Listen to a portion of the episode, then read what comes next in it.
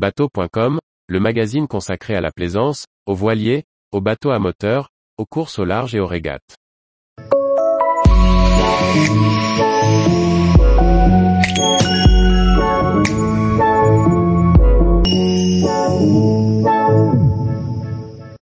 Route du Rhum.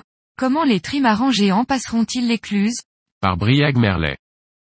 Le passage des Ultimes dans les écluses de Saint-Malo n'a rien d'une sinécure pour la direction de course et pourrait jouer sur le planning de la route du Rhum.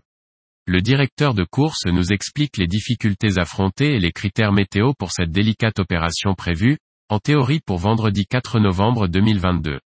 La route du Rhum 2018 avait deux salles, deux ambiances. Avec les trimarans ultimes au ponton ou mouillés à l'extérieur du port, ces géants n'étaient pas vraiment inclus dans la fête. En 2022, l'organisateur a décidé d'y remédier. Francis Le Goff, directeur de course, explique.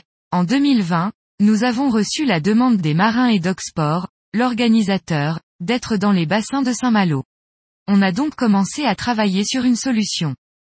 L'écluse fait 25 mètres de large, pour des multicoques de 23 mètres de large, sans leur parbattage. Mais le problème se situe en réalité en amont, dans la zone dite d'embectage, qui sert à aligner le bateau. Le dispositif en métal, trop agressif, risquait d'endommager ses voiliers en carbone, peu résistants au ragage. Trois réunions ont été menées sur place. En concertation avec le fournisseur Locaponton, un ponton de largeur variable, permettant de rattraper la courbe de la structure métallique a été imaginé. Les trimarans peuvent ainsi s'aligner en s'appuyant sur le ponton et passer des haussières à terre.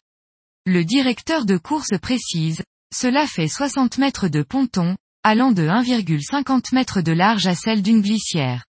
Il devait être démontable rapidement ensuite, pour laisser le port de commerce fonctionner avec des cargos pendant la semaine. Une fois sur le ponton, les bateaux sont allés depuis la terre. Il faut un minimum de 8 mètres d'eau dans l'écluse pour bien tirer vers l'avant et pas trop vers le haut. On a aussi ajouté une bâche sur la porte de l'écluse pour combler les vides de la structure et éviter que les parbattages ne se bloquent. Certaines équipes ont ajouté des plaques de téflon dessus pour que ça glisse, et d'autres des morceaux de tuyaux, chacun sa méthode. Il faut remercier Atual qui a bien voulu faire les tests avant pour tous les autres. Si l'entrée à Saint-Malo s'est passée sans anicroche, il faut souhaiter que la météo soit aussi conciliante le vendredi 4 novembre. Dans le cas contraire, la direction de course a prévu des solutions alternatives. Nous avons l'accord de tous pour sortir plus tôt si besoin. On surveille le meilleur créneau entre le lundi et le vendredi. S'il y a plus de 12 à 15 nœuds de vent de sud-ouest, qui génèrent du clapot devant l'écluse, ou plus de 20 nœuds traversiers, on ne peut plus passer. On a prévu 5 mouillages de 5 tonnes devant la rance à l'évitage. Reste donc à espérer que la météo permette aux Ultimes de rester face au public des bassins le plus longtemps possible. Tous les jours, retrouvez l'actualité nautique sur le site bateau.com.